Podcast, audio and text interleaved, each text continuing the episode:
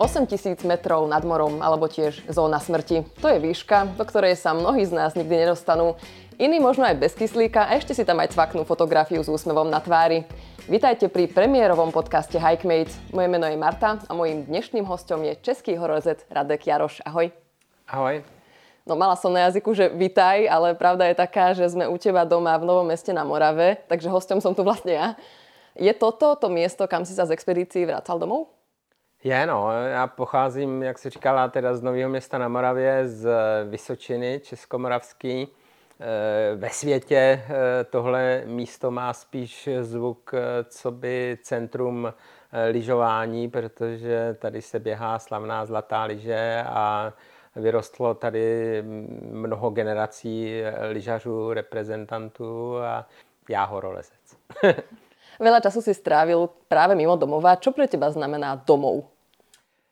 No právě to cestování je věc, která člověka samozřejmě strašně obohatí. Je to úžasná věc, kterou bych samozřejmě doporučil každému, jako nový generaci nebo mladý generaci a tak. A vlastně díky tomu cestování člověk pozná, co ten domov pro něj znamená. A zároveň já jsem projel vlastně celý svět, vlastně všechny kontinenty i Antarktidu a vlastně u toho si člověk uvědomí, jak ta prostě střed Evropy, kde žijeme, jak je to vlastně krásné místo prostě pro život. Ty si teda spočítal, že koľko času dohromady si strávil s paním na karimatke? Já jsem to udělal jenom tak bajvoko, že jo, od začátku svý horolezecký, řekněme, kariéry až po současnost a tak nějak mi vyšlo, že na těch cestách a v tom případě drtivý většině na karimatce, ve stanu, ve spacáku a to, takže jsem strávil skoro 6 let svýho života. Pod K2, že jo, která mi trvala vylezení na ňu mě trvalo 5 expedic, 5krát jsem jel do Pákistánu nebo letěl kvůli K2, tak jenom tam jsem strávil skoro 6 měsíců. Si prvým Čechom a 15. človekom na svete, ktorému sa podarilo vyliezť na všetkých 14 8-tisícoviek na svete, je to tzv. Koruna Himalájí. Čo cítiš, keď toto počuješ, všetky tieto úspechy a keď sa sám tak obzrieš spätne na svoje úspešné výstupy?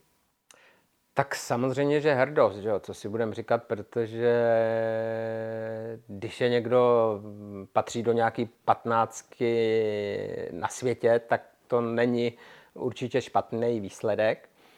No a na druhou stranu u mě to přišlo tak jako úplně nějak samo. Já když jsem poprvé vyjel do Himalájí, tak mě nenapadlo, že se tam budu vracet, jo, a nevím, no, protože poprvé jsem vyjel shodou okolností hned na Mount Everest v 94. a ještě jsem vlastně byl neúspěšný, jo, takže já jsem v té době byl horolezec, lezl jsem na skalkách spíš, jezdili jsme do Biu, do Francie, do Maroka na skály a Jižní Itálie, Španělsko a takový a najednou Everest, no, tak to byl takovej trošku krok stranou, no, ale zase musím říct, že vzhledem k tomu, že já jsem vyrostl vlastně jako horolezec ve Vysokých Tatrách, jo. A k tomu som sa práve chcela dostať, lebo o Evereste si poviem ešte veľa, ale počula som, že veľkú časť tvojho výcviku si strávil práve v Vysokých Tatrách. Tak o čo tam išlo, aký to bol výcvik? Tak zaprvé v době Československa jsme nikam jinam nemohli, že jo. Byl komunismus a jediný vysoké hory tak byly Vysoké Tatry.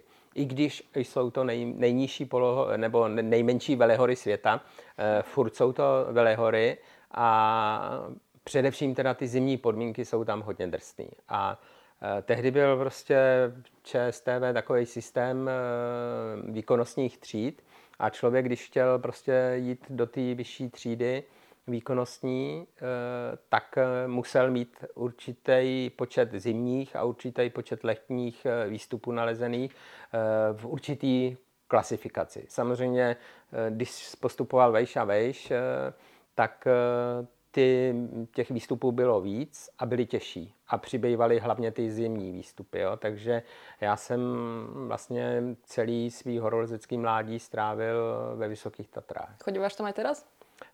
Hele, to je paradox, samozřejmě, že, nebo samozřejmě, dlouho jsem tam nebyl, jo, protože samozřejmě tím, že se otevřely hranice, tak těch hor je obrovské množství a některý jsou i skoro blíž, nebo blíž nejsou, jako, jo, ale je to paradox, že se ty Tatry vzdálily, i když se nehnuli. Ty si necháváš na důchodok?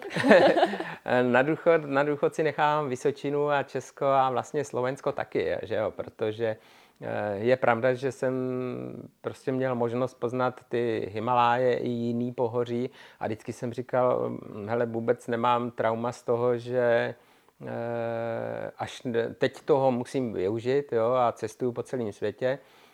Až to nepůjde, budu cestovat v uvozovkách jenom po Evropě a až to nepůjde ani tohleto, no tak budu cestovat po Česku, Slovensku, tam, kde jsem prostě vyrůstal, jo, a nemám z toho žádný trauma. A jak se vzdálili, zní to paradoxně divně, jako prostě, protože se změnil svět a změnili jsme se my, že jo, a jsme lenivější a jsme takový jako jiný, protože to bylo úžasné, že my jsme se třeba, já plácnu 5. prosince domluvili, že 6. března pojedeme les do Tater s kámošem. Nebyly mobily, nebylo nic. No a my jsme se prostě za ty 3 měsíce, 4 sešli v 6 hodin na nádraží ve Žďáře nad Sázavou. V 7 ráno jsme vystupovali z vlaku poprat Tatry. Jak my říkáme, počongem jsme vyjeli nahoru na Popradský, no a šli jsme les do nějaký stěny, lezli jsme s bivakem třeba východní stěnu Gerlachu a druhý den v neděli odpoledne jsme doběhli na autobus, přes noc jsme dojeli do Nového Města, v 7 hodin jsem byl ve fabrice, odevzdal jsem na vrátnici baťoch, protože mě nechtěli pustit samozřejmě s baťohem horolezeckým do fabriky a šel jsem nadělávat první hodiny toho, co jsem zameškal, že jo, protože jsem chodil do fabriky normálně na 6. hodinu, no takhle jsem přišel ve 7:45 a bylo to úplně normální a ten čas, víkend, prostě vlakem, autobusem otočený v Tatrách byl úplně normální. A dneska máme všichni auta a teď jsme třeba řešili před pár rokama cestu do Tater a že tam pojedeme na 4 dny a že tam pojedeme autama a prostě byl problém sehnat někoho, protože všichni říkali, to je strašně daleko a je to strašně nakrátko, jo, prostě vnímání času se změnilo, no. Mm-hmm. Takže výtvik si strávil vo Vysokých Tatrách, trošku sa vrátim späť v čase. Čo bolo potom? Ktorá bola taká prvá vyššia hora, predtým, než si sa vrhol na Himaláje? Ešte na sklonku komunismu v 89. přišel Karel Jakeš, který žil v Tatrách,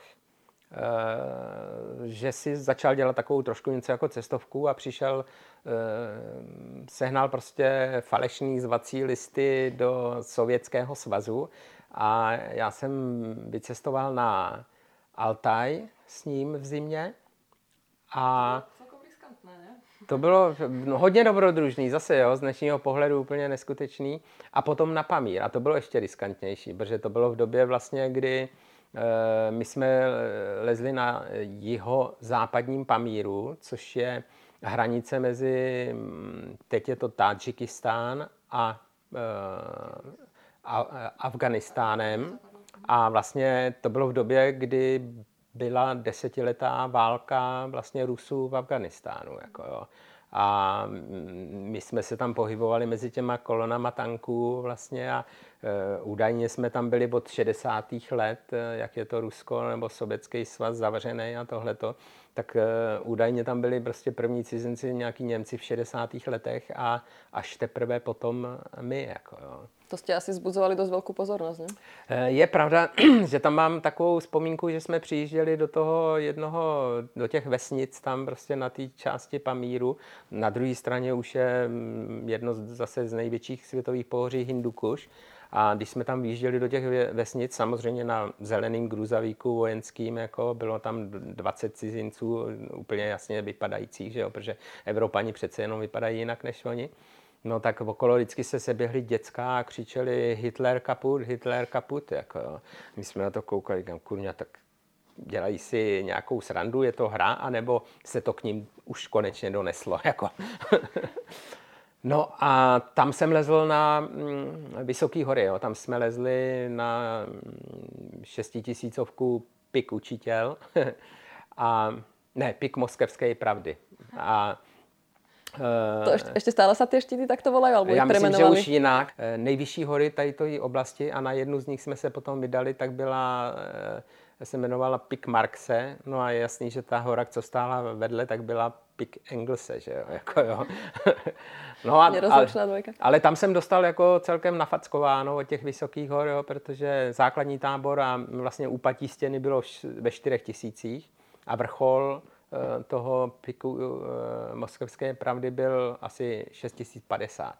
No a my jsme vylezli krásnou těžkou cestu, třeba ruský klasifikace, myslím, že to bylo nějaký 5B, a lezli jsme u 2 dny, a když jsme vylezli na vrchol, tak jsme měli 50 metrů takovýmhle sklonem k vrcholu a my jsme těch 50 metrů vejškových v takovýmhle sklonu normálním sněhu nevylezli, protože jsme byli tak vyčerpaní. I když jsme pak lezli normálně po 4, tak jsme si řekli, sedem na to a jdem zpátky. A měli jsme co dělat, aby jsme se stoupili. Takže se zaotočili a išli jste nazpět, ne? Jo, 50 metrů, 30 metrů od vrcholu jsme to vzdali. Jako, no. A předtím jsme vylezli 2 kilometry kolmí stěny. Ale prostě to byla ta důležitá facka a důležitá lekce pro mě, co se to potom týče vysokých hor, že jsem si uvědomil, že cílem nesmí být vrchol, že cílem musí být návrat. A ty se nesmíš motivovat na to, že vylezeš na vrchol, ty musíš mít všechny síly a motivaci udělanou tak, že vlastně vrchol je polovina a návrat je prostě teprve cíl. A díky tomu jsem možná vlastně tady. Ja som od teba niekde, neviem, či počula alebo čítala, že si hovoril, že cesta je cieľ, že nie, že návrat je cieľ.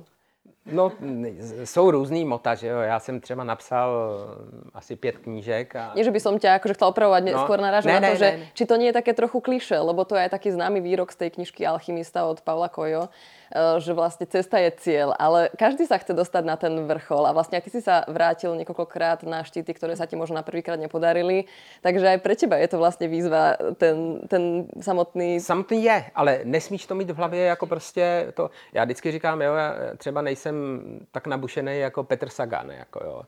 Ale Petr Sagan, když jede prostě extrémní těžký závod, jedou 250 kiláků a jedou 15 etap, tak v okamžiku, kdy jede přes hory, což není úplně jeho silná stránka, že jo, a je to borec jako úplně par excellence, tak v okamžiku, kdy mu dojde, tak on si může sednout na patník a přijede sběrný auto a odveze ho, jako jo.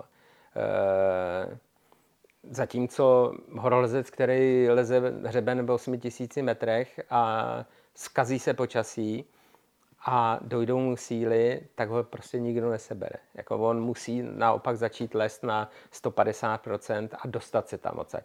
A ono je to strašně důležitý, ta motivace v hlavě, protože já jsem třeba byl na vrcholu Čohoju, 6. nejvyšší hory světa, s Martinem Koukalem. To je náš český běžec, který mimo jiný se narodil tady v Novém Městě na Moravě. A my jsme spolu byli na vrcholu Čohoju. Krátce poté, co se stal mistrem světa v běhu na 50 kilometrů. A on to může mít a má to v hlavě tak nastavený, že prostě cíl je po 50 kilometrech, tím může projet a padnout. Kolikrát to vidíme, že jo, na těch závodech, jak v okamžiku, kdy prostě sportovci projedou cílem, padnou a jsou tak vyčerpaný, že třeba musí i odnést. Jako jo. Tohle to prostě nemůže mít horolezec v hlavě při cestě na vrchol. A já jsem to měl tehdy v tom Rusku.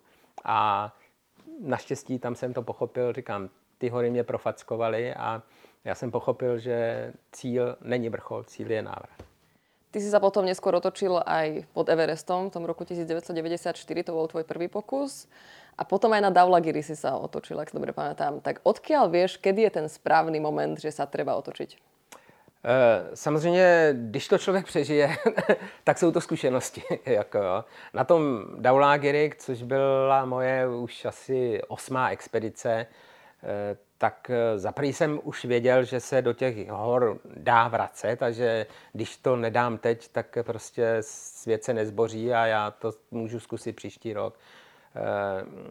A Tam už jsem měl takové zkušenosti a taky se mi poprvé v životě stalo vlastně, že jsem byl tak vyčerpaný a byl jsem taky v 8000 metrech už pomalu vrchol na dohled a já jsem najednou se mnou začal někdo bavit. Jo? A tak jsem slyšel, to bude těžký, veď, tohle to jako nedáš asi. Jako, a teď já jsem se začal koukat okolo sebe a on tam nikdo nebyl, že jo? Já jsem tam byl sám. A takže takový prostě halucinace. A jsem pochopil, říkám, no kurňa, tak asi je čas to otočit, protože někde tady je ta čára, bohužel ne, není nakreslená, kterou když člověk překročí, tak se třeba dostane na vrchol, jo. Ale už se nevrátí dolů. No, mňa zaujímalo, že či to bolo skôr také racionálne rozhodnutie, alebo nejaká intuícia, ale v tomto prípade asi niečo tretie. No, hele, něco oboje je s tím spojený. Jako. Ta intuice k těm horám samozřejmě patří. Jako, jo.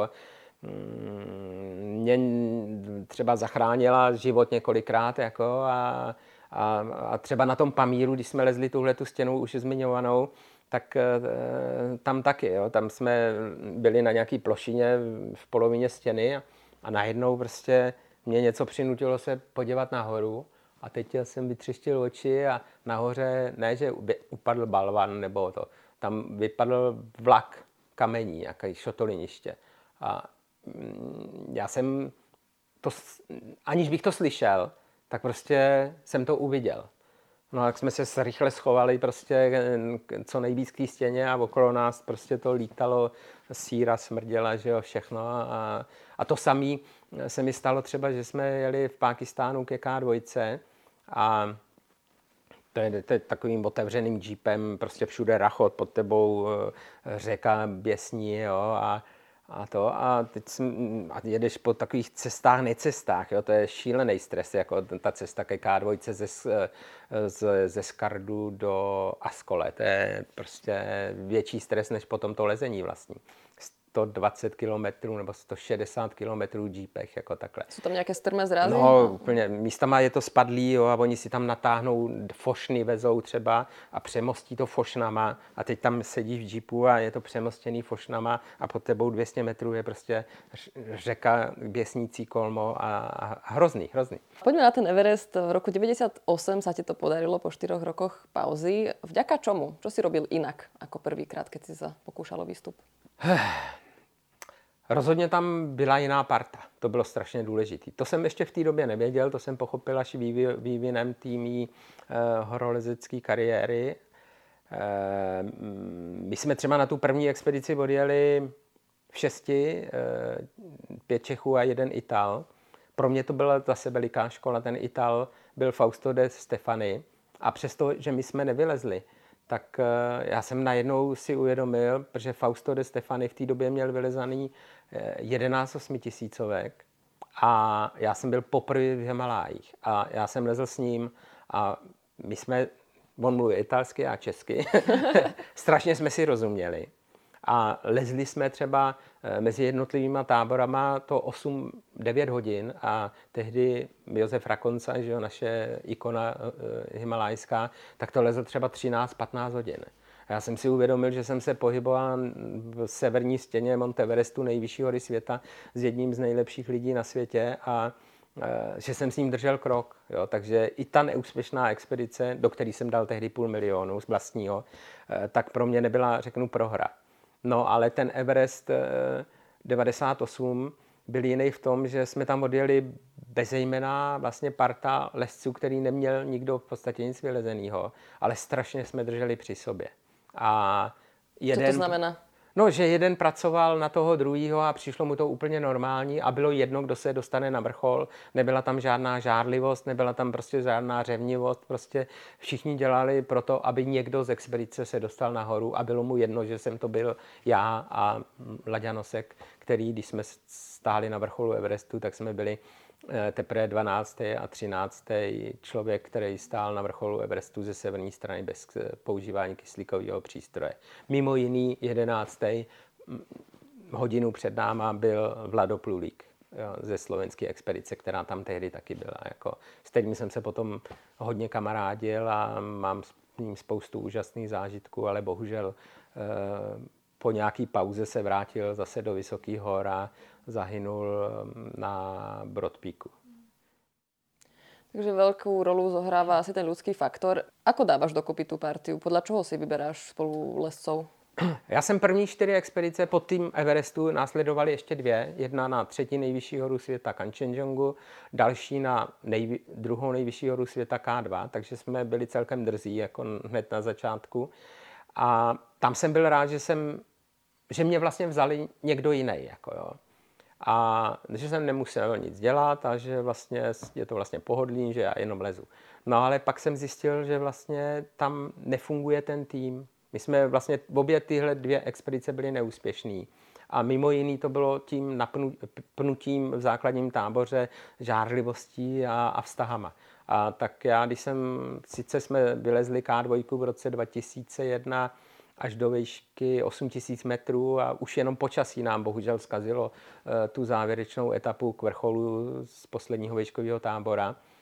Ale když jsem se stoupil dolů, jak jsem pochopil, celou dobu jsem teda opakoval, tady už mě nikdo nikdy neuvidí, pak jsem tam přijel ještě 4krát, jo. Ale co jsem pochopil, že chci být víc pánem toho, co se děje a že vlastně od té doby jsem začal ty expedice dávat dohromady já. A dával jsem je dohromady s lidma, kterýma jsem znal. A věřil jsem jim a věděl jsem, že jsou jako dobrý lidsky i výkonnostně, ale hlavně lidsky. A zatímco do té doby jsme jezdili třeba v 8 a víc lidech, tak teď jsem se rozhodl a vrátil jsem se vlastně na Kanchenjungu v roce 2002 jenom ve 3. No a 2 jsme stáli na vrcholu hned, jako jo, což bylo úžasný. Mimo jiný i kvůli tomu, že Kanchenjunga byla vlastně historicky poslední 8000, kde Češi ešte nestáli na vrcholu. SPP predstavuje najväčší filter CO2 na Slovensku. To je on.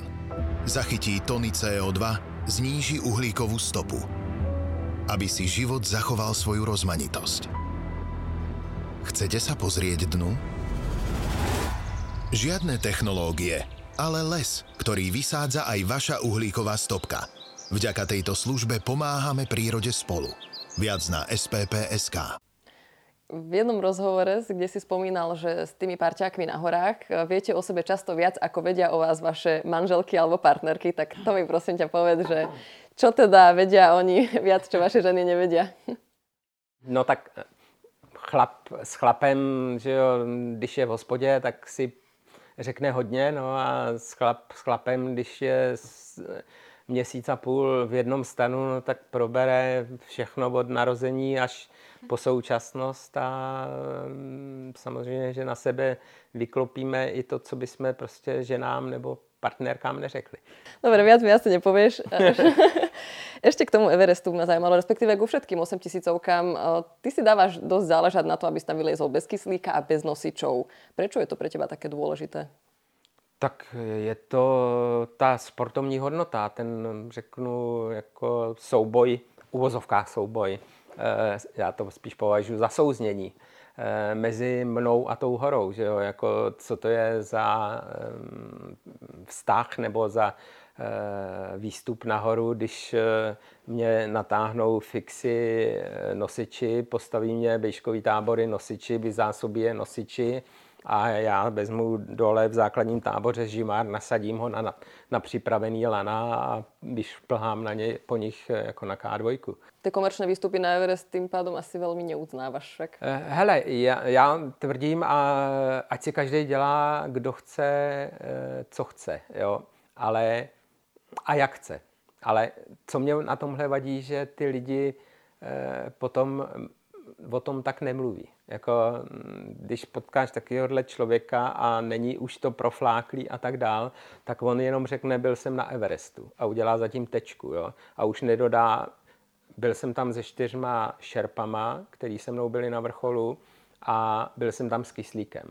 to je ta věc, která mi na tom vadí, jako jo, protože samozřejmě to je diametrální rozdíl. Já vždycky říkám, v dnešní době zase padl tady Sagan, jo, tak si řekněme, že jsou to borci neuvěřitelní terminátoři, který prostě objedou Giro d'Italia, Tour de France a Vueltu, a kdybych ju objel já s nima, ale na elektrokole, tak zbudím spíš posměch, než jako úctu. Jako jo. Zatímco tady je uctívaný každej trouba, který vyšplhá na vrchol prostě s kyslíkem a za pomocí vejškových nosičů. To není horolezectví. Jako jo. To, je to výstup, je to splnění snů. Jo. Já tohle to jim neberu.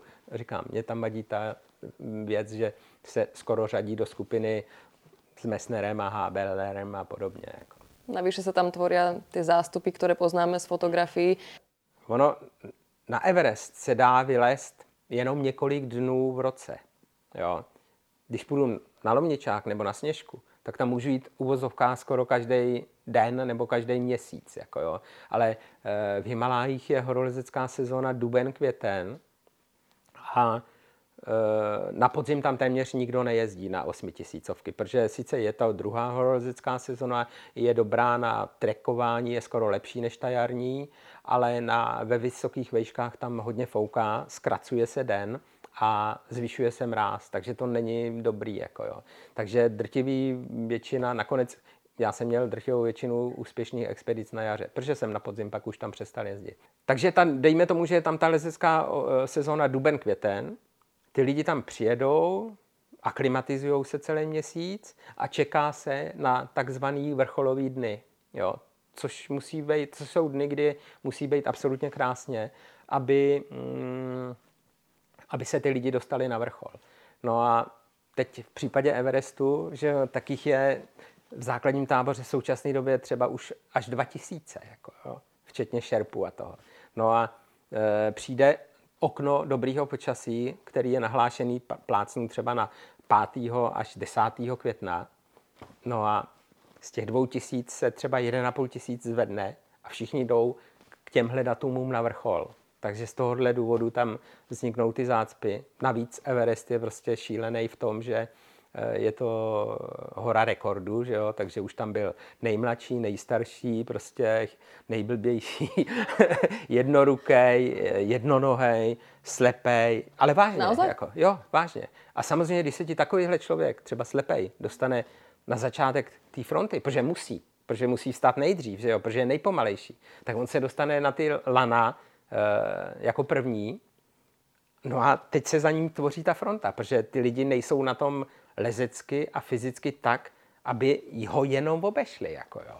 A proto tam zůstane pod ním třeba 300 lidí. No. Takže to jsou ty hrozný obrázky, které potom jsou známí z toho Everestu. Čo by si odporúčal, aby sa to zmenilo? Ja som počula od samotných Nepálcov, ktorí tam buď majú nejaké trekkingové agentúry alebo sa pohybujú v tom prostredí, že keby sa zvýšila tá podmienka tej vylezenej hory, teraz je to tuším 6500 metrov, musí mať človek minimálne vylezených, a že keby to zdvihli na 8000, že by si musel mať minimálne jednu 8000-ovku hociakú vylezenú a potom by si mohol ísť na Everest, že by to pomohlo.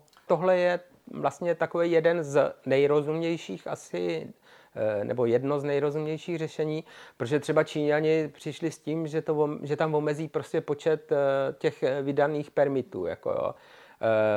Z několika set nebo 1000 na 300, no ale co to bude znamenat?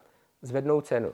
No a už teď je Everest prostě extrémně drahej a jestliže zvednou cenu, no tak kdo tam se dostane? Rozhodně ne horolezec, který žije po lesích, bivakuje ve stanech nebo pod převisema a podobně, ale prostě zase se tam dostane ten bohatý jednotlivec, který už má prostě Porsche, má firmu, má barák, klobouk dolů, že to dokáže, má milenku, všechno a teď potřebuje se pochlubit, že byl na Everestu. Jako jo. Občas se tomu říká egoturistika a něco na tom je. No. Aký je to pocit stát na nejvyšší hore světa? Když budu upřímnej, tak řeknu, že nevím. Protože já si vlastně... Je to zajímavé, že já jsem dneska zrovna moc nespal a tak jsem jako čuměl do stropu a trošku jsem nad tím uvažoval a vzpomněl jsem si, i asi v souvislosti s tím, že jste plánovali přijet, tak jsem si promítal ty svoje Himaláje dozadu a zjistil jsem, že v podstatě hlavně z těch dvou prvních si skoro nic nepamatuju. Ono je to shodou okolností taky tím, že Everest není 8 tisícovka, ale skoro 9 tisícovka. Jo. To já řadím prostě ty 8 tisícovky Everest, pak je 5, který mají 8,5 a už 6. má jenom 8201 metr. Jako jo. A on je to obrovský rozdíl, tam ten problém s nedostatkem kyslíku roste exponenciálně. A já si z vrcholu Everestu nic nepamatuju. Za prvý to taky bylo tím, že jsem vlastně byl na začátku té své kariéry. Kdybych tam byl na konci, tak asi už umím pracovat s tím tělem líp, jo, a byl bych určitě v lepším stavu než tam v roce 98, kdybych neměl fotky, které jsem tam dělal teda naštěstí, tak vlastně nevím, jak to na vrcholu vypadalo ani v okolí. Ako tam dokážeš fotiť a dokonca aj natáčať videá, lebo z toho potom vznikali filmy? Ja som bola na 6000-ovkách, ale akože bola som rada, že žijem, keď som kráčala hore, tak ako to ešte všetko zvládneš? No tak já jsem se časem profesionalizoval, jo. Já už když jsem lezl předtím, tak jsem hodně fotil, jo, na skalkách a všude. A když jsem lezl do těch vysokých hor, tak vlastně to, že jsem tam něco nafotil a natočil, tak byl za prvý důkaz. Já si troufnu tvrdit, že z těch lidí na světě, který vylezli všechny 8 tisícovky, že mám sám vlastníma rukama nejlíp zdokumentovaný všechny vrcholy. Já mám ze všech fotky, anebo i někde i filmy. Jako jo. Je to další disciplína vlastně trošku, jako jo, protože ty musíš ošetřovat ty baterky, musíš mít tu sílu, vytáhnout tam tu kameru, k tomu ještě foťák dřív, jo, dneska už to natočíš na mobil, ale já když jsem začínal, tak jsem musel mít kameru a foťák, jo, nebo foťáky 2, pak přišla digitální éra a takový, bylo to strašně složitý. Byly to nějaké speciální fotoaparáty? Nebyly, byly to všechno normální fotoaparáty, tady tohle je focený prostě foťákem, malým kompaktem na kvalitní film, 400 Ilford teda, jo, ale je to 7 fotografií, třeba tahle ta panoráma z vrcholu Shishapangmi, jako. No a ty musíš mít tu vůli zastavit, vytáhnout foťák, nafotit to, jo, pokud možno ještě samozřejmě dobře, udělat kompozici a takový, a není to vůbec jednoduchý. Mě třeba mrzí, bohužel Zdeněk už není s náma, zahynul na Annapurně, můj spoluleze Zdeněk Hrubý, a my když jsme lezli na Kanchenjungu, tu expedici v roce 2002, kdy jsme vylezli teda nakonec, tak já jsem tam měl tak fantastický záběr, jo, kdy ve výšce asi 7400 metrů byla kilometr dlouhá trhlina přes celý plato a byla široká 8-10 metrů, jako nepřekonatelná, 100-200 je hluboká. A v jednom místě byl most z nějakého ledu, séraku. A my jsme na něj vlezli, bylo potřeba vlézt asi 1,5 metru hluboko, pak přejít těch 8 metrů, pod tebou prostě balans, jo? Pak sundat baťo, hodit ho nahoru, zaseknout cepíny, prostě vylézt nohy nahoru, prostě v 7500 metrech. A tohle jsem udělal a pak šel za mnou Zdenek a já jsem měl kameru a teď jsem byl připraven, že to budu točit, protože za ním byla celá Himalaj a takhle pohled do Nepálu a Indie a tam ty mraky a nádherný filmař prostě by se zbláznil radostí. Jako. A on říká, já nejdu. A říkám, proč? Já vypadám blbě. Člověk vypadá blbě, protože je vyčerpaný a to, ale samozřejmě to je ta největší devíza zase na druhou stranu, že jo? Protože málo kdo může být 7,5 vysmátej, jako jo? A to by byl tak fantastický záběr. Já jsem říkal, ne, stejně budu točit. No tak já nikam nelezu. Jo? A dokud jsem neschoval kameru, on nešel. Čo sa týka týchto vrcholových fotografií, vždy ma zaujímalo, že vieš, na fotke si vlastne ty, alebo teda horolezec, za tebou nejaké hory, obláčiky, sneh. Odkiaľ si mám byť ja na 100% istá, že ten človek naozaj na tom vrchole bol? I v tomhle byly podvody a nebo prostě pochyby o některých výstupech, o některých lescích. Jak jsem říkal, já mám ze všech jako záběry, takže... A oni jsou pak rozeznatelný. Ono třeba jednu chvíli byla taková aféra na K2, kdy myslím nějaký Švéd jako říkal, byl jsem na vrcholu a pak ukázal fotky a Já jsem se na tu fotku podíval, ale říkám, hele, ale to je okolo 4. nebo 3. vejškového tábora, jo? To je jasný, že jo. No, podle toho vejšky, jak vidíš, jako pod jakým úhlem jsou ty, já mám knížky, které se jmenují Hory z hora, jo. A opravdu, když jsi v okamžiku, když jsi na 8000, tak i ty 8000, které jsou okolo, tak jsou vlastně malý a nízko pod tebou, jako jo. A když to někdo vyfotí ze 7,5, no tak to poznáš, jako jo. Takže tohle, podle tohohle se to dá jako hodně poznat. Pak je za našich, já když jsem začínal, ona bohužel umřela asi před 4-5 lety, tak byla taková legenda kronikářka himalajských výstupů Miss Elizabeth Holly, která tam působila v Nepálu vlastně od dob Hillaryho a byla zpravodajkou pro asi 40 světových agentur, který to potom posílali dál. A byla to neskutečná dáma, jako taková rozvědčice, protože my jsme přistáli v Nepálu, odvezli nás na hotel a ubytovali jsme se, byli jsme na pokoji a 5 minut na to zvoní telefon a hello, Miss Elizabeth Holly, za 10 minut jsem u vás, jo. Ještě v těch 90kách přijela sama, bylo jí 80 let, broukem, jo. A kam jdete, co tam budete dělat, jakou cestu lezete, tak nás vyspovídá. Proběhla expedice, vrátili jsme se do Katmandu, ubytovali jsme se 10 minut. Halo, hej, Miss Elizabeth Holly, jo, dala si s nás sraz a kde jste byli, kdo byl na vrcholu, jak to tam vypadalo, šli jste tady tím žlabem, byla tam skála, jo, a to byla tehdy v době, kdy nebyly třeba ty fotografické možnosti. To jako himalajská notárka, taková notárka, overila jo, výstup. Jo. V podstatě ano, ona tomu dala ten certifikát, to razítko. A samozřejmě dneska jsou to mimo jiný ty fotky, další věc, teď už tam člověk není většinou sám, že jo, sice nikde není takový extrém jako na Everestu, jo, ale i když jsou, já jsem třeba byl sám na vrcholech asi 3 8000, jo. Na Nanga Parbatu jsem stál úplně sám, na Dhaulagiri, na Manaslu jsem stál úplně sám v den svých narozenin, to bylo úžasný, jako.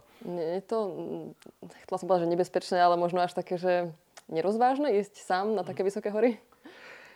Hele, od okamžiku, kdy se člověk narodí, tak mu hrozí, že umře. Jako, a v okamžiku, kdy tohle pochopí, tak jako se mu trošku taky teda jako rozvážou možnosti. Že jo.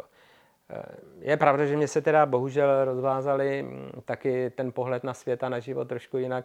Když moje 18letá přítelkyně zahynula v Tatrách pod Velkou baštou v lavině. Jako jo. Já jsem byl 2 roky úplně vyřízený, úplně psychicky, brečel jsem noci a takový. No ale pak jsem si vlastně uvědomil, že vlastně už se mi nic horšího nemůže stát, jako jo, že než kdyby se potom stalo mým dětem. Jako jo. A vlastně tak jsem k tomu přistupoval a já vím, že tady nejsme, jako chci žít, v žádném případě horolezci nejsou sebevrazi, který chodí do hor umírat. Já vždycky říkám naopak, díky tomu vlastně si toho života váží o to víc. Jako jo. Prečo vlastně dochádza k tým úmrtiam na expedíciách? Akože je to skôr zlyhanie techniky alebo ľudského faktoru? Hele, má to samozřejmě hodně příčin. Říká se, v horách se je termín objektivní nebezpečí, že jo. Takovýhle objektivní nebezpečí mělo za následek v 70. letech, když spadl prostě kus Huascaránu a byla tam zrovna 16členná expedice česká, no tak bohužel ty kluci měli smolu, že měli tábor tam, kde měli a zasypalo je to prostě. Jo. To je to objektivní nebezpečí, který byla zemětřesení a ty to nemůžeš předpokládat, že se uvolní prostě půl hory. Stejně tak nějaký laviny, i když ty laviny už samozřejmě se dají trošku rekognoskovat, jo, a je terén, do kterého třeba bys neměl vstupovat v určitých okamžicích. Jo. No a pak je tam samozřejmě to nebezpečí, který ty můžeš ovlivnit, jo. To, co jsem vlastně už naznačil, ty laviny už zase jsou terény, kde padají, jsou terény, kde nepadají, jo. Takže to je jedna věc, nebo jedna z těch mnoha věcí. A samozřejmě v těch vysokých horách tam hraje obrovskou roli takzvaná aklimatizace. Ta zóna smrti, o které jsem mluvila na začátku, jo, to, že už v polovině, už jenom v základním táboře je polovina kyslíku oproti tomu, co decháme tady. Jo, a jsou to vlastně podmínky, kde se nedá žít. Jo, to jsou, ale dá se na ně zvyknout. Ono sa to volá zóna smrti preto, lebo už tam ešte v základním táboře není zóna vlastne smrti. Telo, že už sa ako keby nevie regenerovať. Jo, jo.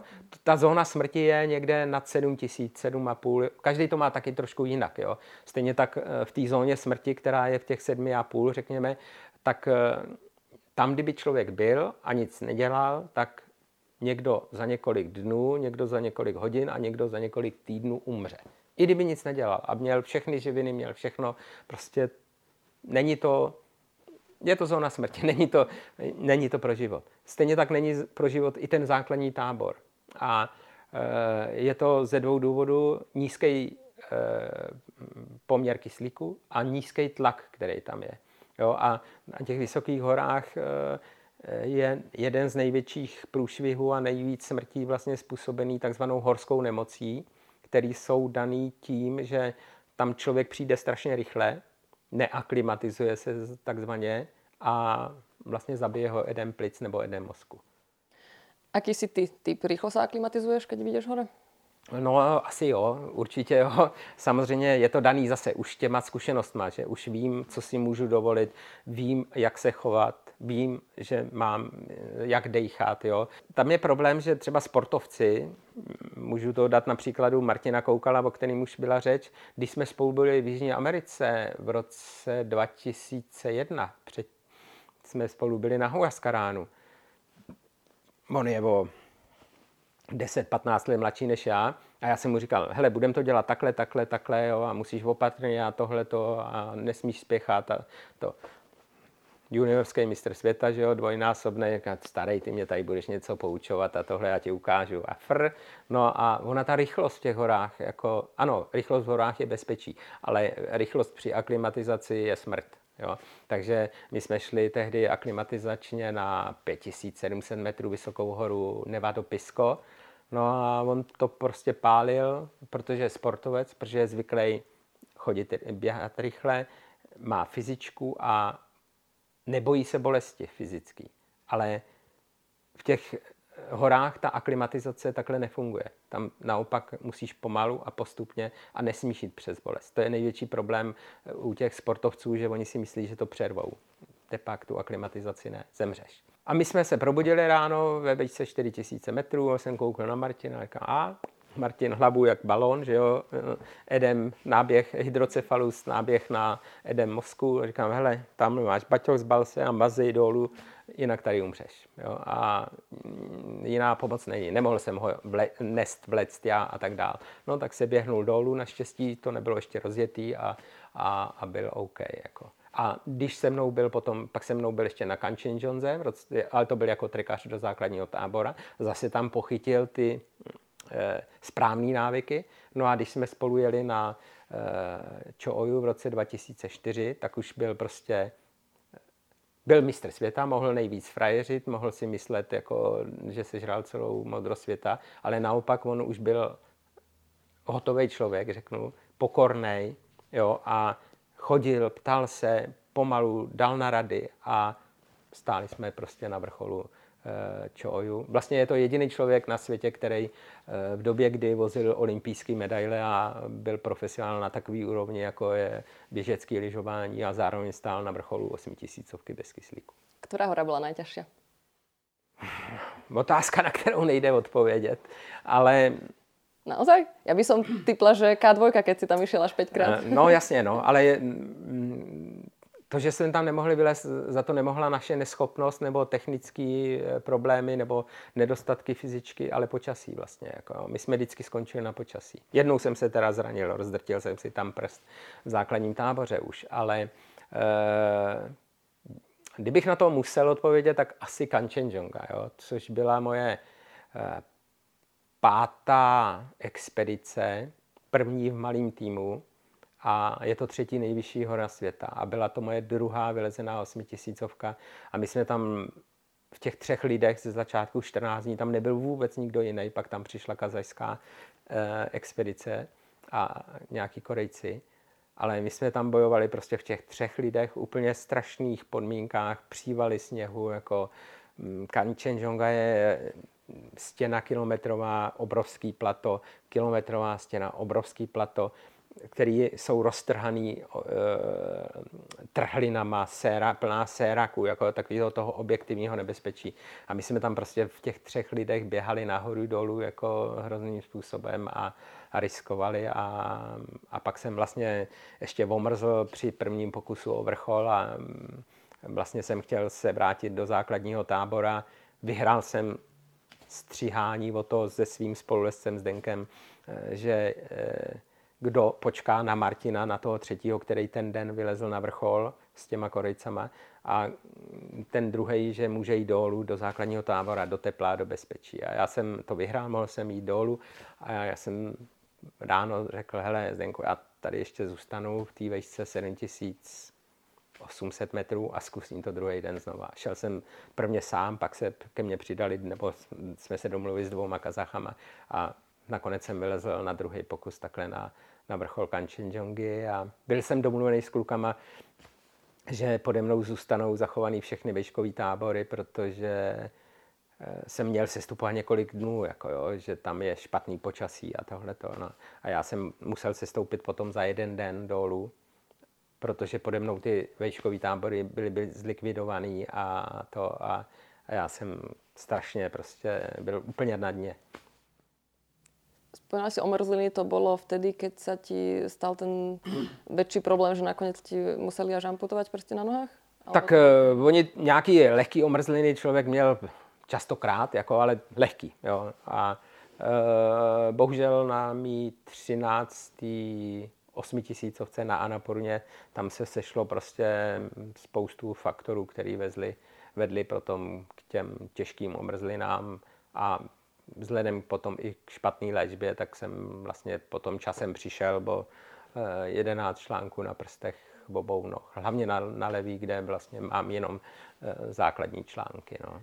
Ako sa ti s tým vyrovnalo, ako s tým žiješ a nepovedal si si niekedy tak možno, že to nestálo za to, alebo že to bola priveľká daň? No tak je pravda, že říkám, že jsem zaplatil DPH za ty moje výstupy. Samozřejmě by bylo lepší být zdravý a mít všechny prsty, co si budeme říkat, ale na druhou stranu prostě to nebezpečí těch 25 třeba himalajských expedic, jako to přináší takovou možnost průšvihu, jo? Nehledě na to, kolik mých spolulezců a dalších známých lezců vlastně se z Himalájí a nebo z hor nevrátilo. Jo? Tak ta moje úspěšnost a to, že jsem tady pořád, tak je obrovská. Jo? Tak jak jsem říkal, jo? Jezdíme, nejsme sebevrazi do hor, nejezdíme umírat, to v žádném případě, ale to nebezpečí tam samozřejmě je. A musíš s ním počítat a musíš teda počítat s tím, že někdy se něco nepodaří. Takže mně se nepodařilo to, no, omrzl jsem, no, co se dá dělat. No. A člověk musí žít s tím, co má, a ne s tím, co by chtěl mít. No. Takže já jsem se s tím naučil žít jako na chůzi. Člověk to na mě nepozná, že ty prsty nemám, i když můj pohybový aparát, který žil 50 let, nějaký pohybový vzorec, tak to cítí, jo, a trošku mám problémy, ale a některé sporty jako dělat nemůžu, přestal jsem, nemůžu běhat a takovéhle věci. Jo. No ale předtím, než jsme začali tento rozhovor, si mi vymenoval asi 15 športov, kterým se venuješ momentálně, takže asi to zvládáš celkom dobře. Jo, na to jsou lidi, kteří prostě po té, co ztratili palec na levý noze, tak jako prostě neumí chodit. Já jsem měl výhodu, já říkám, že jsem měl výhodu, že jsem měl krátký prsty. Jako, jo. Někdo má opravdu dlouhý prsty a já jsem je měl krátký, takže teď, že tam mám jenom ty základní články, tak jako naučil jsem se s tím prostě chodit a žít. Jo. A můžu dělat spoustu dalších, všechny sporty skoro. 2 roky toho covidu jsem strávil, že jsem si myslel, že budu lézt víc na skalkách. Místo toho jsem trošku začal hrát víc golf a podařilo se mi 2 roky po sobě vyhrát nějakou golfovou Open Tour. Takže mám další sport, jo, který mě baví.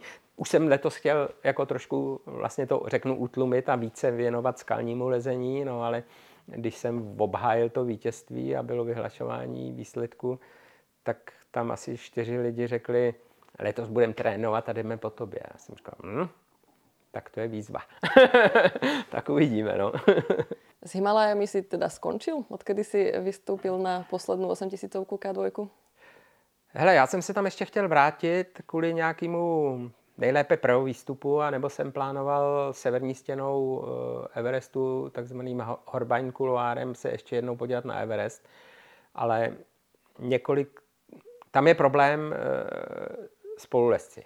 A tam potřebuješ prostě kvalitního super kámoše, s kterým do toho chceš jít. A já takový kluky mám dva, ale s tím jedným bych do Horbeinu nešel a s tím druhým jo. Pak jsem se dověděl, že já ho budu jmenovat Petr Mašek, ukončil svou himalajskou kariéru. A když jsem to uslyšel po druhý, tak jsem si říkal, aha, tak on ukončil i moji.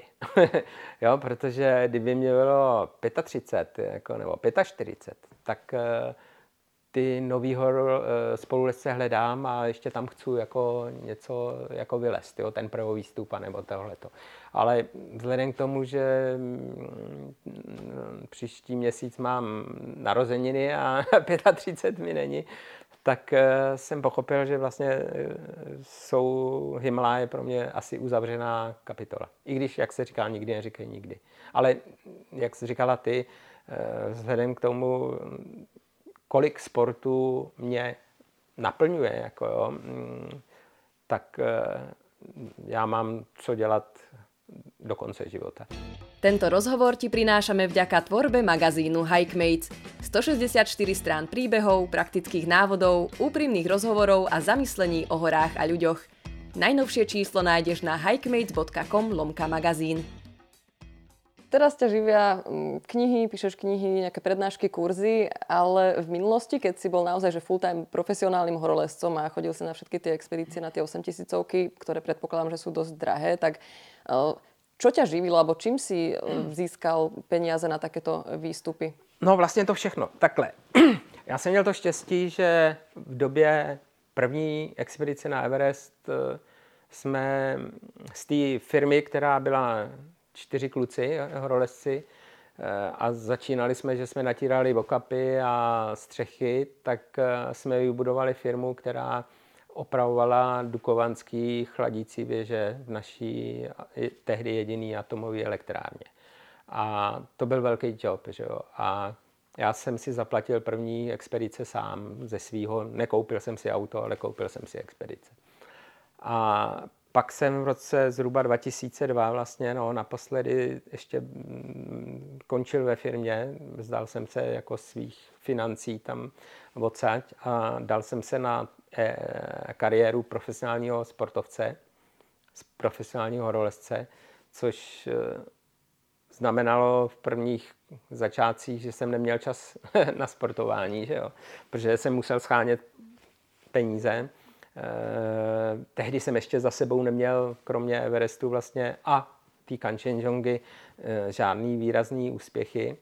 A bylo to strašně těžké. Jako jo. Takže nicméně nakonec se mi podařilo vlastně vybudovat, vlastně, když to řeknu, firmu logo Radek Jaroš, která něco znamenala a už ty firmy, s kterými jsem spolupracoval, ať to bylo v outdooru nebo potom v závěru roku své himalajské kariéry, tak jsem měl i jiný, dokonce i finanční sponzory, tak... Takže jsem měl ty peníze nějaký od sponzorů, ale teď se lidi vždycky ptali, a seš tam, ale zase tam za svý peníze nebo za sponzorský? V okamžiku, kdy člověka sponzoruje někdo, tak jsou to jeho peníze, jo? To lidi nedokážou nějak rozklíčovat. Protože žádný sponzor nedá Radkovi Jarošovi nebo Martinovi Koukalovi, že je mistr světa nebo že vyleze na 8000. Každý pro ně musí potom odvádět nějakou práci, jo? Prezentaci, jezdit pro ně na přednášky, dělat jim testování materiálu, tohle. Jo? Takže ono to je strašně těžké a zabírá to strašného času. A já vždycky říkám, než jsem sehnal první 40 000, tak jsem, nebo 20 000, tak jsem projel 40 000 jenom benzínu. Jako jo? Takže to nebylo vůbec jednoduchý. No a pak jsem začal vydávat kalendáře, pak mám e-shop s knížkama, jo. Mám takový, vlastně teď jsem novej přírůstek, jak Triko K2, který vlastně jsem vydal k těm výročím prvnímu pokusu o K2 a takovýhle věci, no. Takže teď si udělám reklamu www.radekjaroš.cz. Témou nového čísla magazínu Hikemade sú hory na ľahko. Čo pre teba znamená ísť do hor na ľahko? No tak, když se budeme bavit o těch vysokých, tak to už tady padlo bez kyslíku, bez nosičů. Občas aj bez partnerů. Občas i bez partnerů. A tak samozřejmě, no, my když jsme vylezli třeba Šišapangmu v roce 2004 jižní stěnou, alpským stylem a ještě s prvovýstupem, tak jsme tam byli na lehko. Jo? Ale lehkej alpský styl znamená kurevský těžký baťoh. Jako jo? Protože v tom baťohu, který jsme byli zbalený na 10 dnů lezení, tak jsme měli všechno. Že jo? Máš tam spacák, karimatku, jídlo na 10 dní, plyn na 10 dní, fotografickou filmovou techniku v mém případě a tak dále. Jo. Takže je to veliký umění se zbalit na lehko. A keď chodíš do tých nižších hor, keď sa nebavíme o Himalájach?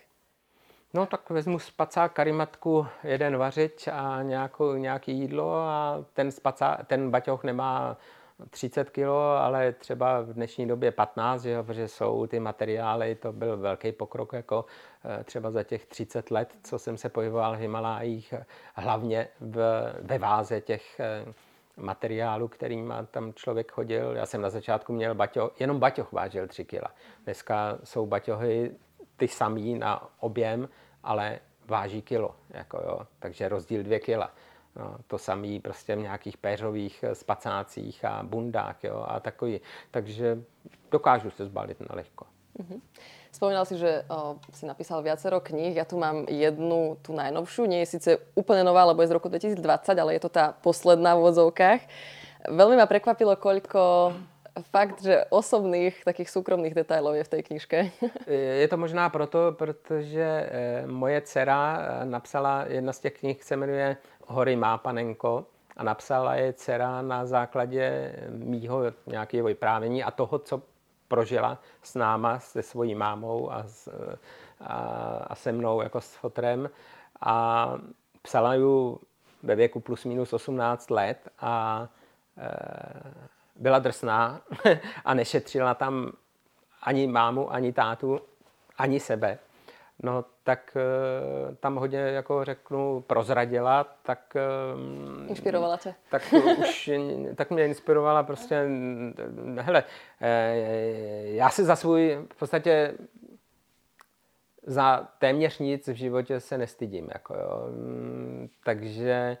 Když se za to nestydím, tak vlastně není důvod to neříct. Ale doplním názov, že sa volá knižka Nahoru, nahoru. A veľmi sa mi páčila, ale čo chcem povedať, že asi úplne najviac ma dostalo, podľa mňa, pretože som žena, ale to, čo o tebe napísala tvoja partnerka Olga. Keď písala, že vlastne pochopila, čo pre teba znamenajú hory, že sú to tvojim druhým domovom a tiež o slobode. Že svoboda je totiž hneď za láskou tá najvyššia hodnota a keď vo vzťahu prúdi láska a svoboda není potírána, to se potom hezky žije. No tak jsme spolu 9 let a furt jsme zamilovaní jak na začátku, takže asi jo. Samozřejmě pro tu ženskou, která zůstává doma, je to samozřejmě mnohem těžší, než když ten člověk s chlapci odjede na expedici a 2 měsíce pryč, to chápu. O to víc třeba uznávám i svoje bývalé partnerky a moje jedinou ženu, teda s kterýma mám ty děti. Jako, tak prostě, protože tehdy jsem to třeba tak nechápal, neviděl. Jako, a musím říct, že jsme rozvedený, ale prostě jeden druhého si vážíme a nikdy třeba to bylo důležité, že jsme třeba ty děti, když jsme se rozcházeli, prostě nikdo nepoužíval jako argument proti tomu druhému. A je to prostě o té svobodě. A vlastně já jsem začal lézt za komunistů, protože to horolezectví taky dávalo člověku svobodu. Jo? A My jsme v těch Tatrách jako horolezci mohli dělat a pohybovat se v místech, kde se normální lidi nemohli taky pohybovat. Jo? Takže je to o svobodě. Veríš v niečo, v Boha, alebo vo vesmír, v niekoho, alebo v niečo? Alebo či sa modlíš k niekomu, alebo k niečomu, keď naozaj príde do tvého na horách? Hele, samozřejmě, že to, jak jsem se pohyboval v Himalájích, jako jo, tak v tobě a seš blíž tomu nebi, tak jako věříš v nějaký síly, řeknu. Jo. Já bohužel tím, že jsme vyrostli za komunismu a byli jsme za socialismu a byli jsme masírovaní prostě, tak jsme tu víru neměli a já jsem ji nenašel. Ale mám obrovskou úctu ke každému náboženství a vlastně je to jedno, jestli je to křesťanství, buddhismus, anebo i muslimské, jako jo, protože vím, že v těch těžkých okamžicích prostě ta víra těm lidem strašně pomáhá, jako žít v těch těžkých podmínkách, které na světě jsou a to. A já mám takovou svoji vlastní víru, jo. A hlasy. Vždycky když jsem šel třeba do těch hor, tak jsem samozřejmě tam převážně v buddhistickém světě jsem se pohyboval, tak já jsem byl nervózní, když jsem třeba neměl udělaný ten obřad na usmíření Bohu, tu pudžu, která se tam dělá, jo. A třeba jsem si vždycky promnul ty modlitevní praporky v rukách, když jsem šel jako nahoru a vždycky, když jsem se vrátil, tak jsem se zase promnul. Měl jsem takový svý soukromí, ale nejdůležitější je, když musíš, nebo nejdůležitější je věřit v sebe, jako jo, a ve své schopnosti a ve věci, které děláš, protože to tě posunuje dál, bych řekl. Takže myslíš si, že ten hlas, který si vtedy počul, který, vďaka ktorému sa otočil, tak to byl tvoj vlastný vnútorný hlas? No tak asi jo. Čo je podľa teba tvojím životným poslaním? Nevím, jestli poslání, ale já díky tomu, že jsem něco dokázal, jo, tak vím, že dokážu lidi i nakopnout a motivovat. Jo. Takže jsem rád, že prostě, když mám nějakou přednášku a pak se mi ozvou lidi, kteří říkají, hele, byli jsme na tvý nebo vaší přednášce, předtím jsme v životě nebyli v horách jako, a od té doby si nedokážem představit dovolenou, která by byla bez hor. Jako dobře, nelezou, jo, chodí jenom prostě treky, ale jenom tohle, že třeba takhle člověk motivuje, nebo fakt jako v těžkých chvílích, čemuž bych ani nevěřil, jo. Já když jsem lezl na K2, tak pak se mi ozvala holka, která byla v té době na operaci se svým novorozeným synem, který mu byl rok a měl operaci srdce. A oni sledovali ten můj výstup, protože tehdy byl celkem medializovaný a vlastně je to posilovalo v té nemocnici. Jako jo. Tak tohle to, že dokážou si lidi z toho vzít, nemůžu za to já, svým způsobem nepokládám to za svoji zásluhu, ale za vlastně zásluhu jejich, že s tím, že i z takovýchhle příkladů jako dokážou čerpat sílu, tak to mě hodně jako dělá dobře. S tím môžem len súhlasiť, podľa mňa určite si veľmi inšpiratívna osoba, verím, že aj pre divákov a poslucháčov podcastu Hikemates. Ďakujem ti veľmi pekne za rozhovor, to bol český horolezec a držiteľ koruny Himalájí Radek Jaroš. Ďakujem. Mějte se krásně a já nevím. Můžu to zakončit vlastně to, co píšu do té první knížky, moto, kde je vůle, tam je cesta. Takže, ale záleží to jenom na vás. Jako, sny jsou o to, aby se plnili, ale sami se nesplní. Musíte to dělat vy.